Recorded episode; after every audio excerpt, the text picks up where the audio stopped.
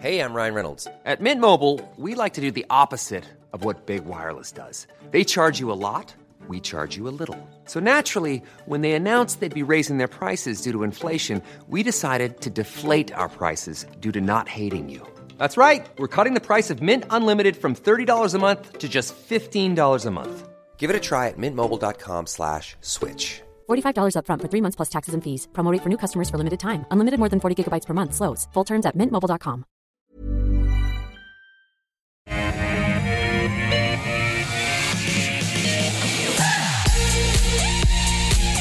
Hello, everyone. Welcome back to Ausbiz Live from our Barangaroo studios. You have tuned in to the call 10 stocks picked by you. I put those uh, stocks to our two experts on the expert panel. We do it all in one hour. Fast and furious, very informative. Uh, today's team, Luke Winchester from Merewether Capital. Luke, g'day to you. Surviving earnings season? Yeah, it's the best way to describe it, Koshi. It's, it's just volatile both ways. Um, you know, nothing nothing wants to come out with a result and, and you know be up or down one percent. It's it's five ten percent swings, but um, that's the the fun of it all. I know it's uh, catching a few surprises coming out in the trends. We'll talk about that shortly. Mark Moreland from Team Invest. How are you, sir? Excellent. You don't get caught up in the earnings season very much, do you? No, not for members. Yeah, yeah. No, no. We're interested in uh, the companies we like. That's all. Yeah, And generally and speaking, it's been term. it's been very positive. Yeah. So we've had we've had very few uh, companies that we like that haven't come out with good reports. Isn't that good? It's okay. good. It's good. All right, let's take a look at the uh, stocks we're going to take a, look at in uh, in this half hour. We're going to run our eye over Paladin Energy, Magellan, but their global fund, uh, the Charter Hall Long WALE, REIT, Zimplats, and Perpetual. Stock of the day. Plenty of, uh, of fodder today because of earnings season. Thought we'd take a look at Scentre Group. Uh, Scentre Group has reaffirmed full year guidance as its uh, shopping malls continue to show resilience despite rising cost of living pressures, higher interest rates. This as opposed to 69% drop in first half net profit, while funds from operations were higher in the six month period. Our retail property owners are facing headwinds amid a rapid escalation in interest rates, which is uh, starting to take a bit of a toll on consumers. Official data shows retail sales volumes fallen for three quarters in a row, first time since GFC. Still, shareholders will see an increase to full year dividends. Company forecasting minimum annual distribution six and a half cents, up at least uh, 4.8% on the prior year. Interesting, Citigroup has come out and said that uh, uh, Scentre Group beat guidance, um, and they're they're pretty positive um, going forward. And um, uh, even though investors remain a bit cautious, so let's get to the bottom of the result. Elliott Rusanow, the chief executive of Scentre, joins us now. Um, Elliot, thanks for your time. What what should the markets be taking out of this result? Well, thank you, David, for having me. I think the uh, key um, thing to take out of the result is that our strategy of giving people a reason to come, uh, having more people come, spend more time with us, and come again and again, uh, competing for people's time is actually generating a lot of economic activity for the businesses that partner with us. Um, and so for the year to date, we've had 314 million customer visits. It's up 9.8% on the uh, same period last year in 2022. Uh, to 30 June, our business partners have generated $27.8 billion of sales, which is $4.1 billion more than the same period last year in that six month period, uh, and well over $3.5 billion more than the same period in 2019 pre pandemic. So, the and that's a record level of business activity that's being generated by our business partners. In turn, that's driven demand for space to increase. We're now at 99% occupancy. Uh, we completed 1,567 leasing deals in the six month period. Uh, rents escalated on average 8.1%. Leasing spreads on new leases were up 2.6%. Wow. And all of that has led to a 10% increase in net operating income for our security holders, which has led to bottom line earnings growth of 1.5% and guiding for the full year, this half year result that I'm talking about, we're guiding for a full year growth of between 3.6 and 5.9% at the bottom line, and distributions to be uh, 16 and a half cents, which would, uh, would be an equivalent rise for the, Okay. for the full year. And so, have the markets got the retail sector wrong? Because um, all retailers have been absolutely smashed in terms of their share price over the last six months. Uh, groups like yours, as a result of that, saying, gee, you're going to face headwinds because your tenants are going to be doing it tough. Um, and this earnings season, um, retailers have shot the lights out, the good ones. Well, I think the reality is that the volume of activity that's occurring, uh, certainly in our destinations, remains at record levels. Um, the uh, other part to it all is that margins are actually quite strong for the businesses that operate with us. Uh, this time last year, if you recall, um, companies were facing labour cost issues, uh, supply chain issues all of that has uh, ha- has almost evaporated in this past six months, and uh, supply chain uh, is now a tailwind for many businesses. Uh, Labour cost pressures aren't as um, aren't as acute as what um, people might have thought this time last year, and so uh, volume activity remains very strong. Profit margins remain very high for the businesses that operate with us, and that is leading to a lot of demand for space, particularly with us because we're driving more and more people to come to our destinations. Tell us about the property revaluations, the the downgrade in revaluations, three hundred ninety two and a half million dollars worth. So, as part of the accounting rules for what we do as a REIT, uh, we have to independently value uh, the assets on our balance sheet. Uh, that is the opinion of uh, effectively an independent property valuer. Our focus as a business, however, is actually on driving cash flow. And cash flow from rent uh, for the first six months of this year was 1.3 billion. It's 82 million dollars more than the six months of last year. It actually represents 103% of billings. And so what we're seeing is not only are we collecting all the rent we're charging, which is higher than last year, but we're actually collecting the rent that was owed to us from previous years. And so the net debtor, um, which is you know, almost a uh, barometer of the health of the uh, businesses that take space with us, has dropped um, from I think around 150 million this time last year the 40, 48 million uh, at 30 June. So uh, people are paying and they're paying what they owed us from pe- previous periods. So, what was the explanation from the valuers, the independent valuers, that they were devaluing the portfolio 390 mil? Well, you probably have to ask the independent valuers the, the why. I can give you the mechanics. The uh, capitalisation rate that the valuers apply to the portfolio of assets, and uh, we're not unique in, in this in terms of No. the retail uh, property sector, uh, was up on average, I think, around 25 basis points. Right. Uh, but actually, mathematically, the uh, value, the value of the decline that the independent valuer has ascribed is actually a lot less than what the movement in that capitalisation would imply, because the net operating income that's being generated from what we um, operate is actually higher um, than what the valuers Right. had been assuming. So, so cap rates have changed because of higher interest rates, and this is a flow through on it. Uh, a lot of people saying interest rates have peaked, um, uh, so that those cap rates shouldn't change from now on. Again, these are independent valuers, so it's very difficult to say what the independent valuer will do. Uh, the other difficulty has been has been a lack of uh, transactional activity in the direct property sector. What we do, however, is just focus on cash flow, and the way we generate cash flow is to have more people come. Yep. And so that is our first, second, and third priority: is to have more people come more often and for longer, because that generates demand for our retail space, which generates more rent and income for our security holders. Okay. Uh, Elliott, the um, uh, the analysts have given it the thumbs up, particularly uh, from Citi. Uh, appreciate your time on explaining the result today. Thank you very much for having me. Thanks for joining. Elliott Rusanow, the uh, the boss of Scentre Group, which uh, of course are all the Australian Westfield shopping centres.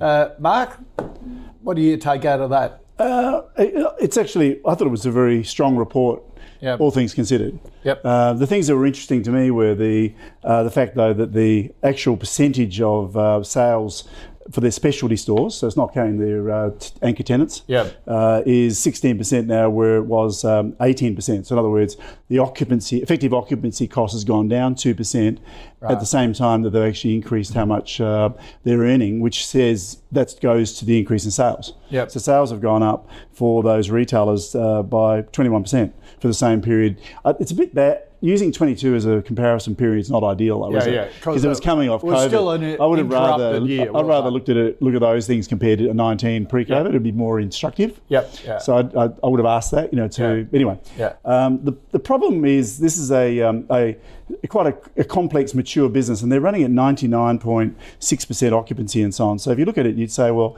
can this business grow? And apart from opening new shopping centres, which is limited, you know, Yeah. they've got a couple of thing, couple happening. Um, it's it's a mature business, and our rents in Australia are right up there in the world by world standards. So I wonder whether they're shifting the relationship between fixed rent and share of sales or share Right. of, uh, uh, up, Yeah. which because from a retailer's point of view, I would rather have more variable cost. You know, so if I'm doing well, you do well, and if I'm doing not as well, you don't do as well either. Whereas now Westfield have always like, you know, or uh, Scentre Group obviously want to get as much as they can committed, but I would suspect there's been a, a shift in that, Okay. and that'd be a good thing probably. Yep, yep. Uh, but it, overall, it's really good. I mean, the problem as a business, though, their return over the last 10 years has averaged 2.28% per year. And that's because the capital price of the shares have gone down. So that's been negative 3% a year. And then they've had an average 4.48% dividend, 58% franked. Right. So the net result, if, you're, if you've been a shareholder for the last 10 years, is pretty mediocre. Right. You know, it's like just above inflation. So not- not for you. Well, no, because it's, it's, it's not. It's, I mean, it's it's a it, it's a well-run business, but it's just the the, the economics of it. Uh, I can't see where how they're going to improve that Right, a lot. okay. Where this would get up to be at least ten percent, which with interest rates now at five, you can get five for cash. Yeah, So yeah, unless yeah. unless Scentre Group start increase pa- earning more, uh, they're actually earning less than the cash rate. Yep. Uh, Luke, what do you think it?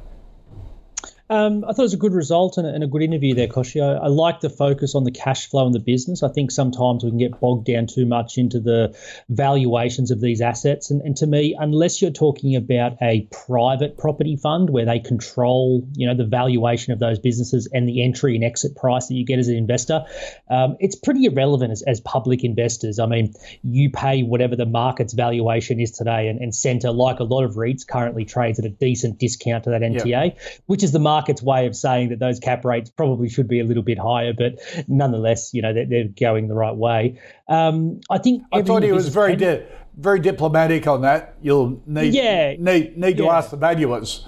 Oh, how No, did they no. explain it? And, and of course, there's a, a great scene in The Big Short where the uh, you know the, the ratings agencies and, and what they did for the the AAA bonds over there. You know, it's uh, some things sometimes get pushed under the rug or just ignored Yeah. a little bit. Yeah. But anyway, um, look for the things they can control in this result. I thought it was pretty good. I mean, as he highlights, the the, the strength of the underlying um, business partners, as they call them, the, the customers, is really strong. Nine percent retail sales growth, and that sort of goes, you know, in line with the commentary we're seeing from the retailers so far. There's there's been a couple that have struggled, like a, a Adairs was out the other day, which was pretty weak, but you know, Premier Investments was out um, uh, JB Hi-Fi, some of the, uh, the, the the supermarkets guys, they're all reporting the same thing, which is the consumer just is much more resilient than what I think what anyone would have expected them to be. So you see that reflected in this result from Scentre. Um, you know, I think Mark's spot on though. You look forward, it's hard to see where you know really strong growth comes from with the business. I think at a um, shopping centre level, they're probably maxed out. They'll keep refurbing and refreshing, and you know, um, driving the as um, Pointed out the the entertainment value of the precincts that they're creating, and, and, and driving some value in that way. But um, I think it, this is a stock you probably look at it from a, a distribution yield point of view. Right now, it's about six percent. I think that's an okay yield. You could probably hold it if you're there. I, I think it's it's doing well in the current environment. Um, you know, but it's it's sort of not a. It, it wouldn't excite me too much, and you can probably actually have better yields out there in, in the REIT space. Um, you know, potentially without that sort of retail Better yield in exposure, retail. we still have questions there. So, look, I'd say it's a hold for the program. Um, Yep. But yeah, I thought it was a good interview and, and good points raised by Marcus. Right? Well, you can get. I mean, just adding to that, you can get far better yields just in the retailer in their clients. Ah, you know, right. like Nick Scali, JB Hi-Fi, and so on. Way Right. better. Right. Yeah, they're ten percent. So you'd rather go Oh, no, for the no- retailer no- no than question- the no shopping question. centre owner? No question. Okay. All right, let's get into the stocks that you want us to take a look at. And Luke Rita wants a view on Paladin Energy, the big uranium miner and uh, exploration company. Uh, got project in Namibia, one in Queensland, one in Western Australia. Got stake in one in Canada. Um, are you a fan of the uranium theme that's going through? Everyone's saying if you want to reduce carbon emissions and hydrocarbons, we're going to have to get into uranium at some time. Yeah, I, I, actually don't disagree with that too much. I think the biggest impediment to that will be the political will. Um, but yes, uranium's very much a, a true believer type commodity. Yep. Um, it's been that way for a very long time, um, and it all stems back from that that uranium bull market. Um, you know, uh, more than a decade ago, where I think people have been waiting for not the return of those heyday, but there's obviously a big supply demand mismatch. But of course, that's the the, dy- the dynamics that are at play here. Um, I, I, did flick open the the diggers and dealers presentation that Paladin had um, last week, I think it was, um, and of course they highlight that that that mismatch between supply and demand and how that's extrapolated over the next decade and you know the, the, the big gap that will inevitably come into that market but of course Paladin themselves are the perfect example of why supply and demand always find an equilibrium. Mm. Um, you know, their, their mines have been in care and maintenance. They're bringing them back online, aiming to do it the first quarter of 2024. Um, and of course, the mm. you know the, the, big one's BHP and Olympic Dam. Um, you know, the biggest uranium resource I think globally. Um, you know, I'm not sure the startup time with that, but again, I, I just I had this feeling that even if uranium prices start to move and they become economically much more attractive for these miners, um, there is a lot of supply that can come yep. on relatively quickly, given it's been on pause for a while. Um, that being said, I think if you are someone who wants that uranium play, which is not, to be clear, it's not me, it's not my style, but Paladin is the best way to play it. They are the, the, the best position to to get supply onto the market quickly and take advantage of any you know strength you see in the spot price or um, long term contracts they're able to um, to go uh, to, to, lock in with um, with these um, utilities. So I would prefer Paladin over going down to a junior uranium or an explorer. Um, but nonetheless, it's not really my style. Right. But I'll say a hold for the program okay. just because I know that it's one of those ones where you know my opinion won't influence the the true believers. Yeah, yeah. Paladin or Boss seem to be the uh, be the favourites in the market. Yeah. Mark and, yeah. and Luke's quite right. Um, what we're class have been dubbed the Saudi Arabia of uranium. Yes, you know, it's a pity and, we don't like it. Yeah, yeah. it's BHP's just got to push the button on Olympic Dam and will yeah. blow supply. And well, there's all the Northern Territory ones as well that have been mothballed yes. and stuff. So, yeah. and, that, and that's there's several problems with this. I mean, one is I'm very pro uranium, and I and I believe the I the whole green argument. If you're serious about it, there's no choice but to go down yep. uh, modular nuclear power plants like uh, I think Canada, England, some half of Europe, US, yep. everybody except us. Right. So we seem to be the dumb ones in the scenario. But the problem is um, it's there's too many ifs. There's um, if the uh, demand goes up, if the price of uranium is high enough that they can make a profit. Because even though they can bring supply on very quickly, as you said, there's BHP, there's heaps of others. Yeah. So there's going to be lots of competition. Yep. So there's no there's nothing to know with any confidence that the uranium price, assuming the demand uh, keeps going up, which it probably will, yep. uh, will actually be enough for them to make money. So it's been losing money for the last decade.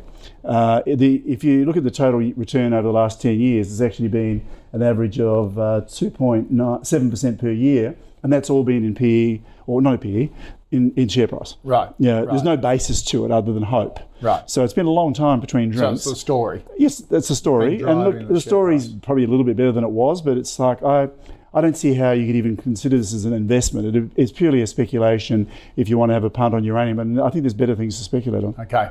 All right. Is Magellan Global Fund a better thing to speculate on, Mark? No. Uh, Peter wants a view on that. Now, we're not talking about the, the, the mothership, uh, Magellan, who. Um, uh, uh, gets all the management fees from the funds. We're talking about one of its actual funds, the uh, Magellan Global Fund. Uh, yes, well, I've never looked at it in detail. It's it's only been listed for two years. Yeah. So uh, its return, uh, its performance for the first two years has been woeful. um, as a, from an investor point of view, because their whole idea is they're invested in good names uh, in the US, you know, uh, uh, major US tech companies and so on. Yep. So in, in over time, it's probably going to be fine. But their return on equity last year was negative 14%, which basically means they lost 14% Yeah. uh, on the portfolio. But I've only, there's only two years, so there's no history. We actually don't invest in funds. So Right. So it had a big comeback though, hasn't it, off the lows? Yeah. Okay. Well, you're still in, you're still underwater if you Right. uh, if you if you bought it initially. Yes. But I don't. Uh, as I said, we wouldn't invest in a fund because we invest in direct equities. Yep. Okay. So I, I would have considered I'd consider investing in Magellan before I'd consider investing in this. Oh, okay. Because the Magellan, at least you're in the mothership that actually owns the funds. Yes. And Magellan Yeah, yeah. gets a virtually a guaranteed return from this one because it's got a market cap, I think, of two and a half billion or something. Two, yeah, two point five billion. That money's locked. It's a closed-end and fund share price goes up and the share price goes up and down. up. Magellan gets there, whatever they're charging to run it and everything, Your they guarantee forever. bigger. Yeah. Guaranteed until they shut it. Okay. It's not hot money. That Yeah. money's locked in. Yep. Now, if if it, if, they, if it keeps if it performs badly over the next five years, the share price will keep going down because obviously people will want to sell out, or and if it does well, it'll go up. But Yeah. but Magellan gets paid regardless. Okay. Uh, Luke? Um, I agree with that point. I think I would rather Magellan than this vehicle. It was actually stock of the day when I was on last Friday, Koshi, um, on, a, on the back of a good report. Um, You know, the, the market rewarded it quite well, um, and I thought that was actually a lot to like. Maybe the maybe the bounce was a little bit overdone. I think I said hold on the day, but I could certainly see why people are interested, and and you know, a little bit cheap. It, it'd be interesting to me. Um, as you say, this is the closed-ended fund. The biggest issue they have is once they're closed-ended, you, you're at the mercy of that discount to the NTA. Should you want to exit, and right now I think that that um, NTA is about a dollar ninety. It trades at a dollar seventy-four. I think I just checked. Um, so you got a bit of a discount there if you, you know, needed to exit for whatever reason. Or alternatively, if you're looking to buy, then you get a, a nice discount on, on the underlying assets. Though of course it's hard to then realise that that discount over time. Um, you know, as far as what they own, it's US mega cap um, and some, some global um, large European stuff in there. It's it's quite low risk. The management fee's not crazy. Um, yeah, but I, I as as I agree with Mark, I'm not someone who owns funds themselves, and, and to be honest, I'd probably prefer the um, the listed uh, manager, the the, the Okay. Magellan themselves. Uh, Luke, Bill wants a view on the Charter Hall Long WALE REIT. WALE stands for Weighted Average Lease Expiry, is it? I've forgotten, I've forgotten what the E is.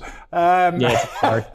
but but uh, it's again another REIT um, to uh, big tenants like government and Telstra on long-term leases. Uh, um, still at a discount, even though a lot of people say um, this would always be a safe bet in a downturn. Well, yeah. I mean, you know, you think of a, a long lease expiry being quite defensive from that point of view, and they, they lock in long term tenants. But of course, the one environment where a long term lease expiry becomes a problem is in a volatile interest rate environment. Um, you know, these guys have 11 year leases in place, and um, half of them are on fixed um, rent increases of just 3% a year. Um, and of course, their, their debts um, that they have backing um, those businesses only have a 4.5 year. Um, you know, weighted weighted um, life over the debt, so you get a bit of a timing mismatch where the, this debt will roll over before the, the you know the, the weighting of the leases, and the chart sort of reflects that. Um, it'll be an interesting time over the next few years, and the balance sheet will have to be managed quite carefully, and you know some some negotiations going on with these long term tenants. Um, so it's not entirely surprising to see that chart there. It, it does look like it's a bit overdone, though. Um, you know, you have a quick look. It's a um, eight percent yield. We were just talking about Scentre Group before with their retail exposure at a six percent yield. So you're getting that stronger yield. I think the risk you're taking is just in that short term. Like I said, that that timing mismatch between the cost of debt versus being able to pass that on through your um your longer leases you would have than your average REIT.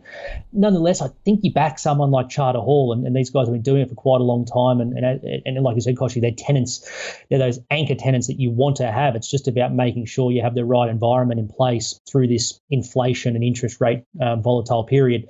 Um, so this is more interesting to me than Scentre. Um, I'm probably not rushing to buy it straight away. You, you might want to just you know let things settle for a little bit. And you made the comment before at the peak of interest rates. I think that's correct. Maybe let's just see a couple more inflation numbers and see how the RBA goes in the next couple of meetings. But if you're correct, and I think the market does agree, then we're probably starting to see the bottom for something like a Charter Hall, and that yield looks interesting. But for now, I, I will say a hold. Okay. Mark? Um, yes, uh, I think um, uh, not very exciting. No, no. But, but a lot of people would regard um, this is sort of that defensive foundation that you might have. But the, pro- the, the problem with does that, that, though, does the- that wash? not really, because Right. if, if you're not getting the return over time, okay, your money's not you're not losing your money, No. but unless it's under inflation. If it's running under the inflation level, you're actually going you're going backwards. So if Yeah. you look at Charter Hall, it's only been listed for seven years. Um, capital gains average since listing is negative two point six three per year, and the dividend average is five point eight nine, uh, which is okay. If Yep. the capital wasn't going down, Yep. so net you're talking 3.96, and there's no franking credits. Right. You know, so so that it's just it's it's just not very good. And the other problem is it's one of the things that Elliott said in the Scentre Group one was the uh, there's been no price discovery, as in there hasn't been any transactions. You know, very few transactions. So what do valuers do when they value properties? They look at what other sales have been made, and that sets the price. And it's all the prices are set on the margin. Right. So if you had one shopping centre sold at 50% discount.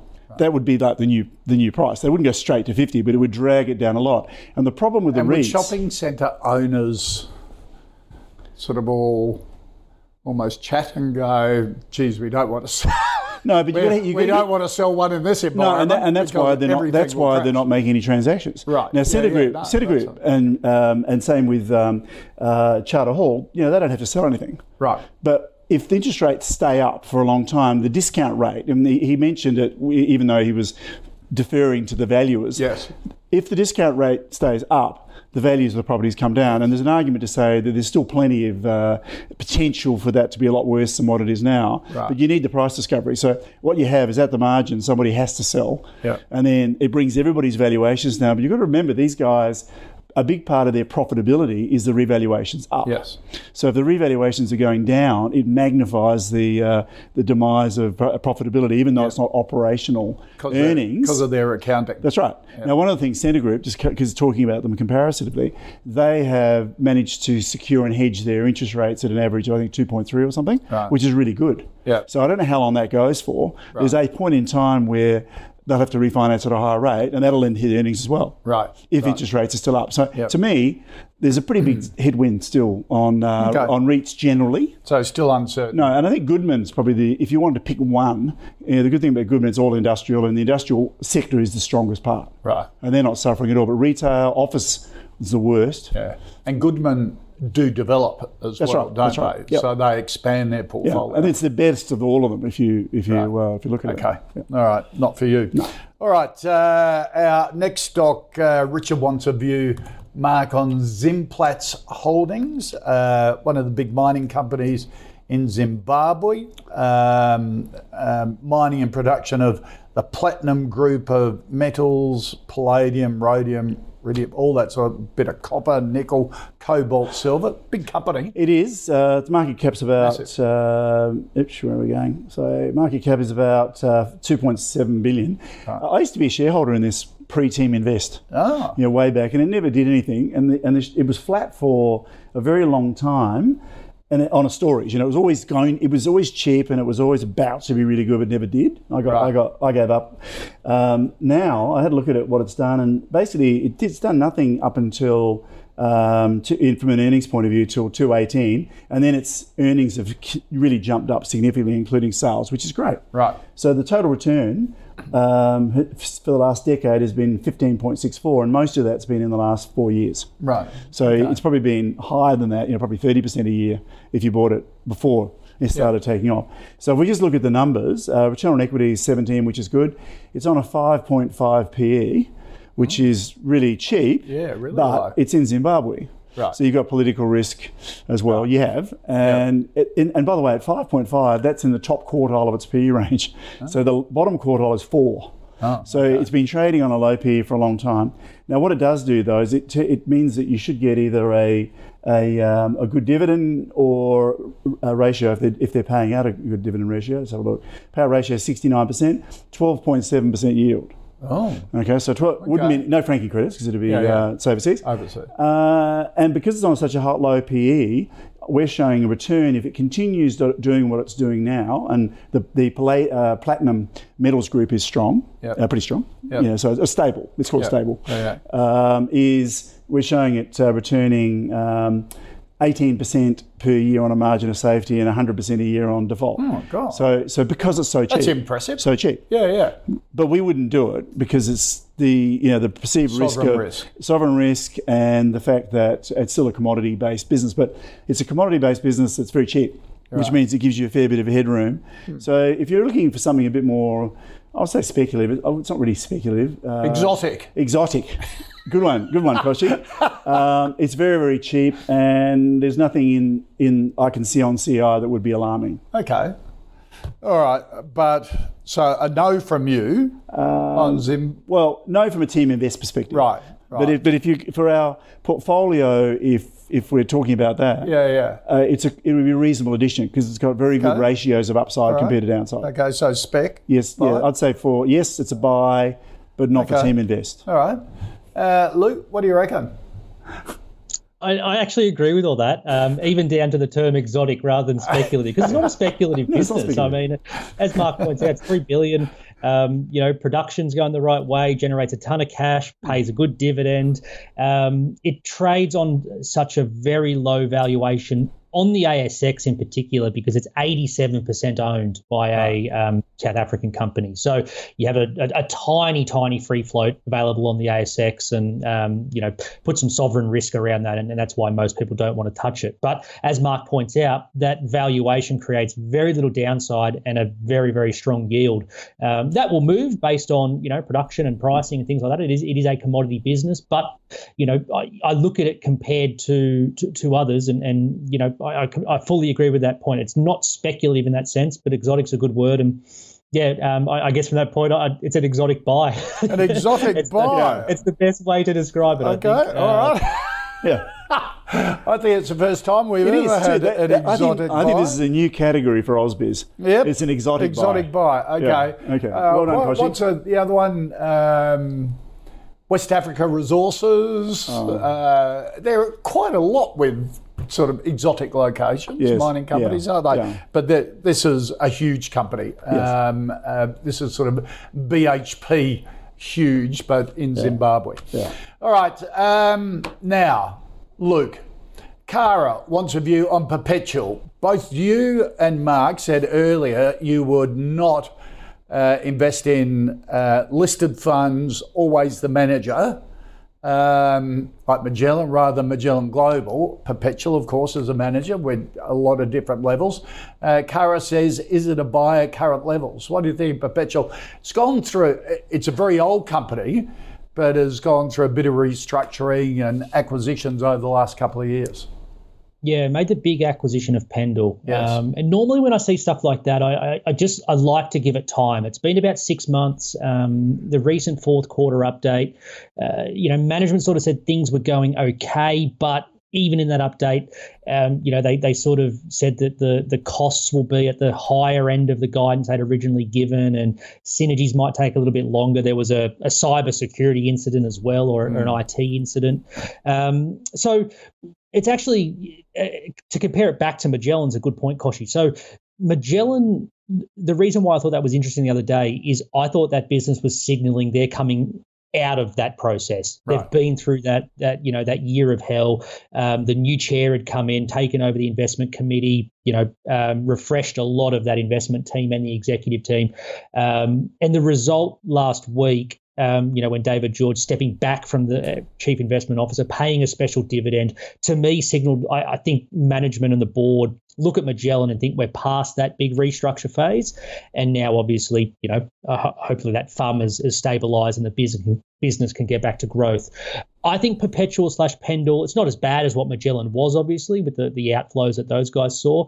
But I think they're still in the middle of that teething and that restructuring Right. of trying to combine these two big businesses and inevitably one plus one very rarely equals two with businesses like this. There's uh, you know we, we work in the space. There's egos involved and um, you know different different people behind the scenes. So i would give this one time. I could see why you're interested though. It screens you know quite cheaply um, you know for, for the valuation the balance sheet and what should be the earnings capacity Um, but I'd just I'd just be on the sideline. Look, I actually I'd hold it if you're there. If you have a position, don't don't go and sell it. But if you're on the sidelines, I'd probably just stay there and give them another maybe six or nine months just to Hmm. to, to really see how this big um, merger slash acquisition comes together. Okay, Mark. Uh, it's been a very ordinary performer uh, for a long time. Even before the acquisition. yeah. yeah. Before the Yeah, acquisition, yeah. if you look at the last, if you look at the earnings, uh, the earnings growth is averaged negative negative six percent per year over the last six years.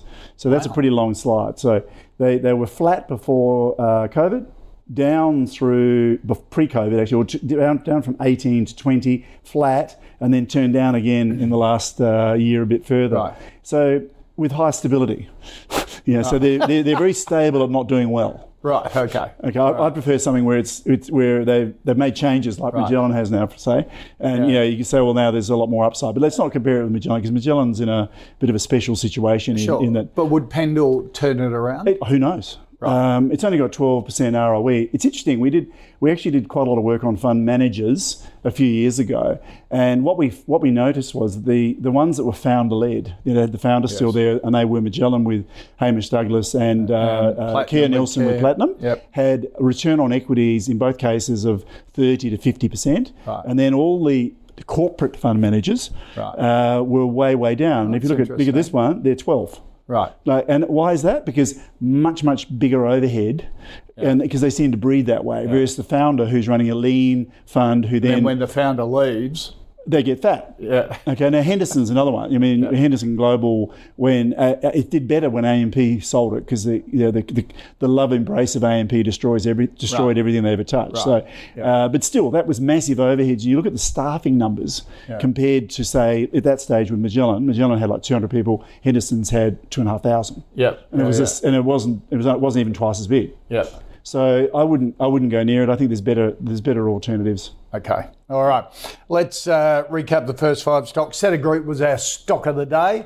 Um, after interviewing the uh, uh, the managing director, uh, Luke has a hold on Scentre Group. A no from Mark Paladin. Uh, likewise, a hold from Luke. No from Mark. Uh, Magellan Global. A no from both. Although they're leaning towards the Mothership Magellan uh, coming off its lows. Uh, Charter Hall, uh, WALE, hold from and no from Mark. Uh, both of them have, I think it's the first ever time on the call we've had an exotic buy uh, with Zimplats from both Luke and Mark, and Perpetual a hold from uh, from Luke and a no from Mark. Uh, we usually tell you about the uh, fantasy investment fund. I'm going to skip that today. You know all about it. Go to the, the platform if you want to see the last investment committee meeting, because um, having uh, Elliott Rusanow uh, from Centron earlier has put us a bit behind. So let's steam on for our next five stocks in this half hour, covering Block, Downer EDI, Sims, Ansell, and Telix Pharmaceuticals. Uh, Luke, Alf wants a view on uh, Block, which is the old square that gobbled up Afterpay, and uh, as a result, has shares listed here in Australia. Yeah, I, I flicked the result. You actually don't hear too much about Afterpay anymore. No. um, I, I think the the results there, and the particularly the price they paid, I, I, I dare say management doesn't want to bring too much attention to it. But um, well done to the Afterpay boys. They, Yeah, they timed you that Afterpay founders. Beautiful time. Yes, yes. look, I mean, it's it, it's an interesting business. Uh, Square, you know, they run their their Square terminals, which um, you know anyone familiar with small business cafes has probably seen one or used one. Um, but the other interesting part about this business and, and why I could see you know what, why people are interested is their their cash app that they run which 20% of Americans use the, the cash app in, in some some form or capacity um, so you know and, and in this in their latest report they showed good progress on monetizing that and driving gross margins but nonetheless like a lot of tech businesses you know, they reported, I think it was $130 million in adjusted EBITDA for the quarter. But of course, a lot goes into that number, and in particular, share-based compensation, like a you know, like a lot of Silicon Valley, Valley companies, uh, through the roof here. And by the time you sort of back out all of the other costs that they exclude from those those metrics that they report, um, I came back to about twenty five million dollar profit for the quarter. So that's the one positive. It's not burning money, not burning cash, but it's a fifty billion dollar market cap here, which is the the problem. The the earnings just don't match up. Um, I would actually exit this one, Kochie. I, I think, um, you know, there's a, there's a lot going on in this business. Like I said, I could see why people are interested with that Cash App, um, but the Afterpay acquisition to me just shows some pretty poor capital discipline even like I said, I went back and read a couple of reports. I, I don't even understand the, the strategic rationale behind the acquisition. Mm. They don't even explain very well of how Afterpay's you know buy now pay later business even makes sense besides Square. Um, it just looks like they've tried to plug it in and, and it hasn't really done that well. So I'd be exiting this one. It's it's far too expensive for me. Um, and yeah, even though there's mm. some things you can like, it's just not enough. And, yep. Yeah, not for me. I think um, that, I totally agree with Luke, and, and I think the when when they bought Afterpay at the time, I thought Afterpay shareholders were really lucky. Yep. You know that that to me that business had nowhere else to go but you know, down because the yep. whole the whole model was very dubious. Well, the, the theme was because Square has all the merchants yeah. using their terminals. Afterpay would be a plug-in service. But the Afterpay business merchants. model, though, was sus. Yeah, and, and it was oh. operating outside regulation. That that yes. had to end. I think yeah. Afterpay management did a brilliant job to sell it for the amount of money they did. Yeah. And now the trouble with Block is it's not even profitable hmm. at the moment. So you've got this fifty billion dollar yeah. company, and they're in a space that even though they're a significant player in the US there's plenty of competition. Mm. Um, it's not what they've got is nothing particularly unique. Yep. There's competition all over the place, and you've got Apple, not to mention Apple, and uh, all the major tech companies are, are, all starting to play in the space as well. Yep. So I'd, I think it's definitely a sell. Okay. All right. Something a bit more traditional though. Downer EDI is our next stock. Uh, thanks to Stefan. Um, basically, it's a uh, mining infrastructure services business, isn't it, uh, Mark? What do you think? Yeah, um, Downers, we, we uh, it's a uh, you're right. It's mining and building infrastructure. Yeah. They do road stuff as well, and big, uh, uh, uh, big, um, any sort of big construction type job. Yes. And tough area because you big contracts, big money. You get it wrong, you lose a lot of money. Yeah. And they've gone, they've gone through all sorts of problems over the yeah. years. We've looked at Downer off and on for a long time. It used to have fairly stable earnings. Uh, last six years been negative average 23% a year. So it's, it's like it's up, down, down, up, down, down. You know, so it's all down. Return on equity is now 0.1. Uh, negative, so it's losing money now. It's just it's just been a real dog of a, of a company. Uh, See, I, to me, it seems as though if you get it wrong on these projects, you lose a lot of money. If and it takes a, years to come back. Yeah, but if you get it right, we have a good year. A, well, yeah, but it's, a, it's not equivalent good. No. To the bad of getting it wrong. You, no, that's know, right. The risk, risk reward ratio seems a bit out. And they've also got high debt. It's 98% debt to equity. So they're right, carrying a lot of debt as well. And, that, and we're in an environment now where debt's all being re rated yep. up, which means yep. their costs are going to go up. All of that significant tail uh, headwind, rather. Uh, net profit margin is negative at the moment. So, or net, yeah, net profit margin 1.7%. Okay. 1%. So it's a, uh, I would definitely uh, no, zero interest. Lost two million last year, so small loss. Okay, Lou. Um, I agree with that. It was interesting the the, the one year chart that you flashed up. It, it showed that you know they had some issues late last year, and then in the February report missed and was hit quite heavily both times. And then, you know, the yeah. market post February got quite a you know quite a bit excited about Downer, and um, I know that particularly from a media point of view, there was you know, the right things have been said by the new management team uh, about the turnaround that had to take place and, um, you know, reviewing the, the assets that they hold and things like that. But when you look at the result that came out, um, it was earlier in the month now, uh, you know, there's progress, I suppose, being made, but I'm, I'm just not quite sure I saw a fantastic underlying business, you know, underneath it all to suggest that when things were tidied up, that you'd have a, you know, as, as Mark puts out, a, a business that generates decent margins, good returns on equity and capital, and, and has a good balance sheet. Um, you know, I, 18 times earnings, and that's that's giving them the benefit of the doubt of all the adjustments they make to mm. it. Um, you could argue those earnings are depressed in this current environment, and, and, perhaps they they can expand over time. But I agree with Mark. You turn to the balance sheet, and, and the debt has now crept up for three periods in a row. Um, I, you really want to see that going the other way.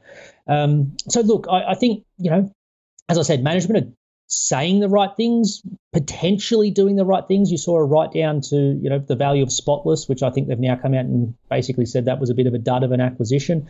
Um, a bit like Pendal and Perpetual, I think this is one you just have to give it time, Kochie. Um, probably another six nine months to see how this turnaround you know really comes through, and in particular how that balance sheet gets repaired. I, I suspect we'll see some more asset spin offs, asset sales, and that debt paid down a little bit. So, um, look, I'd, I'd probably Actually, no. I'll probably sell it if you're there. I, I, don't see a I don't see a compelling reason to stay there in the meantime. Yep. Um, but I think it's one worthy of you know keeping on your watch list. There is a there is a business and a brand here. We know what Downer can be in its heyday, um, and there is a chance you can get back to that over time. But I, I still think that's probably a good six, 12 months away. Okay.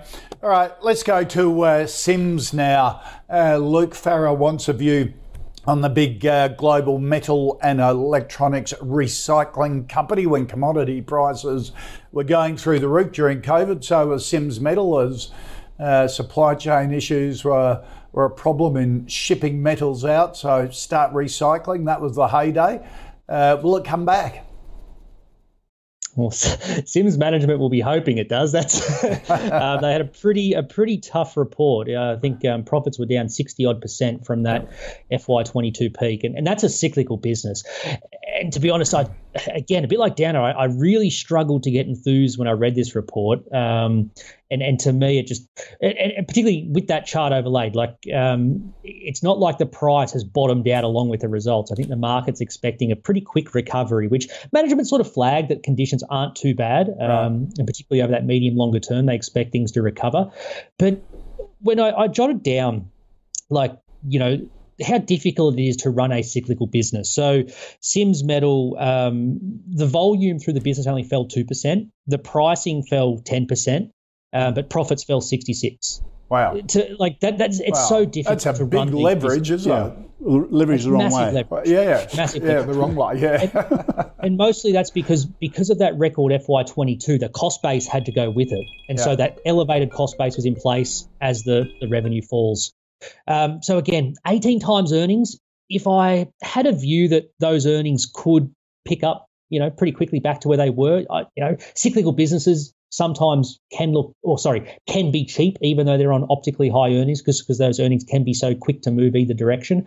Uh, but I, I, actually don't have much faith that they recover, because like I said, it wasn't like pricing fell off to a huge degree. Ten percent fall in, in, in, the pricing of, of the you know um, and commodity of, of the recycled metal to me doesn't suggest we're in like a bottomed out cyclical market that will bounce back quite quickly. So this is another one I probably exit and, and okay. on the sidelines.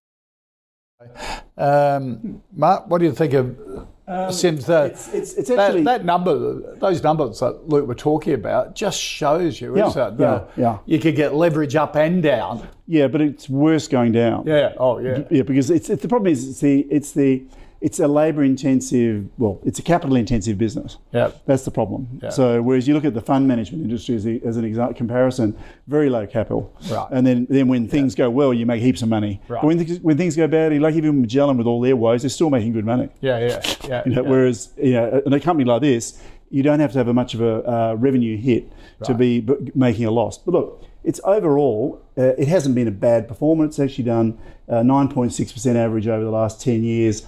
50% paid as dividends with 100% franking. So it's actually been okay. For, it's been the best okay. so far what we looked at right, on okay. the numbers. It fails our filters though, particularly on uh, stability of earnings, which is only 8%, which we like 60 at least.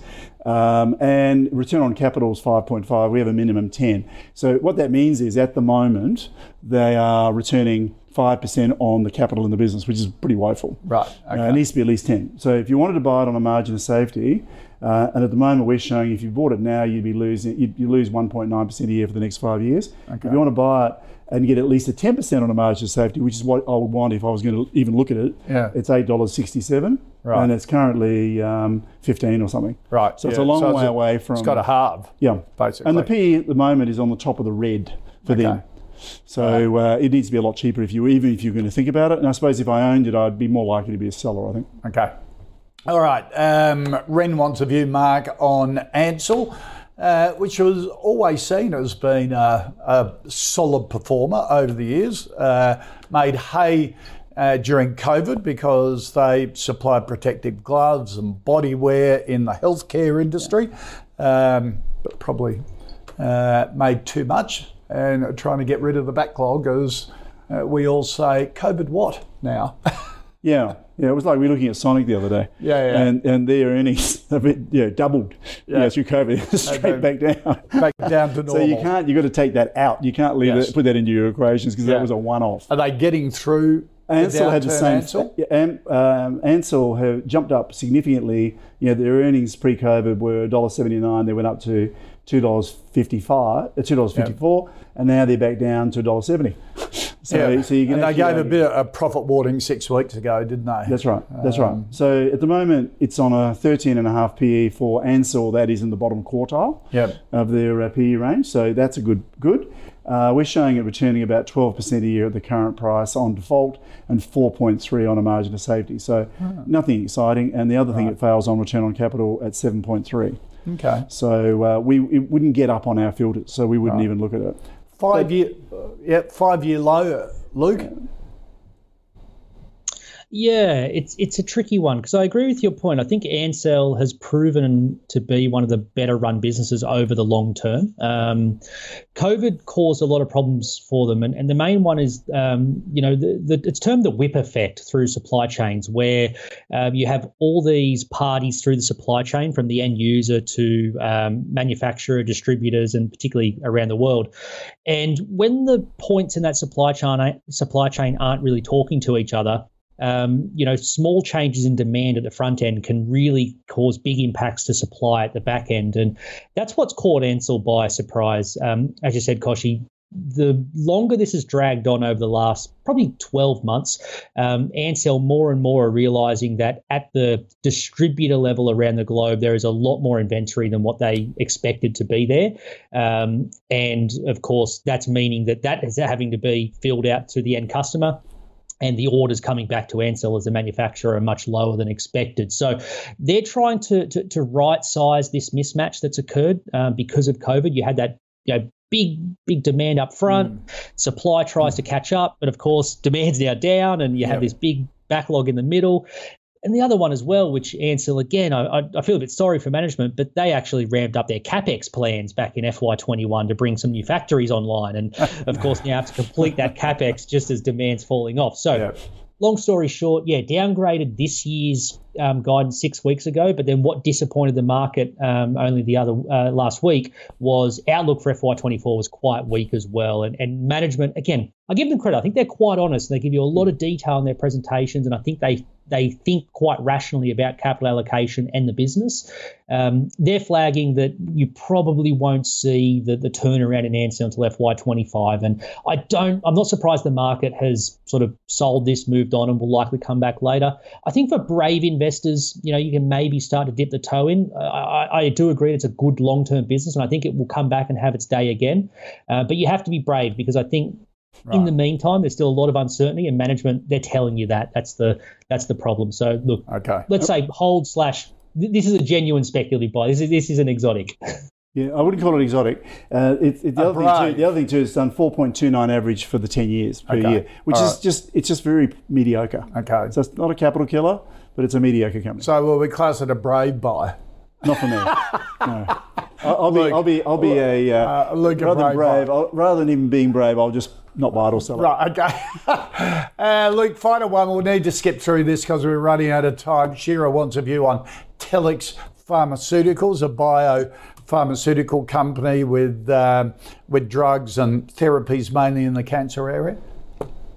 Yeah, look, I'll, I'll be quick, Kochie. This this one's a pretty clear hold. Um, like like a lot of these biotechnology companies, it, it's hard for me to offer too much to the viewers. But when I look at it, again, the market cap uh, 3.2 billion. So there's a lot to live up to. Nonetheless, um, 21% quarter on quarter growth, driven by the um, the prostate cancer product they have in the market, um, and generating free cash. You know, about about nine ten mil for the quarter. Um, so growing fast cash, you know, plenty plenty of cash and generating excess cash. I can see why the market's excited. Um, if you're asking me, you know, does it have the pipeline of drugs to continue that excitement, and what's the addressable market for the product? That's where I sort of get lost a little bit, Right. and you know, I'd probably just fall back to a hold. But nonetheless. well run, and I can't fault management. They've brought a product to, to market and it's doing quite well. Yeah, it's um, its actual return, interestingly, is uh, from since 2018, so five years, has been 65% a year. Wow. Because now that's not on earnings though, but that's obviously the market's liked it. But Yeah, yeah. you know now, as uh, as Luke said, they are now generating a profit. But there's a big price to live up to now with uh, three billion market cap. Yeah. So whether I have no idea whether they, that'll happen or not. It's just too hard. Yep. Okay. It's, a, it's an absolutely specialised and, area. that, and that's a, the point you always make as well, isn't it? Circular That- competence. Yeah, yeah. Well, if you're only after not in tw- it. 20, uh, tw- 20 stocks in your portfolio, That's right.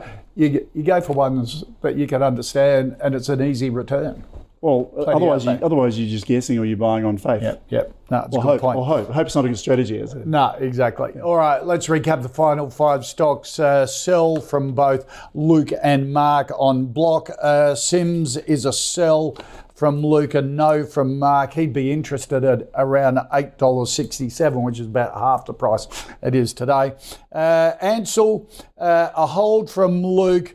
Um, a brave buy, maybe if you're interested, because it's a well-run company. Uh, a no from Mark and uh, Telix, a hold from Luke and a no from Mark as well. Luke Winchester from Merewether Capital. Always great to have you aboard, sir. Thank you kindly. Thanks, gents. Likewise, Mark Moreland from Team Invest. Excellent. Good Thank to you. see Thank you. all right. If you've got any stocks you want us to uh, put to our expert panels, uh, go to ausbiz.co forward slash call picks or tweet them to us here at, at, at Ausbiz TV is the handle. More of the calls same time tomorrow. See you then.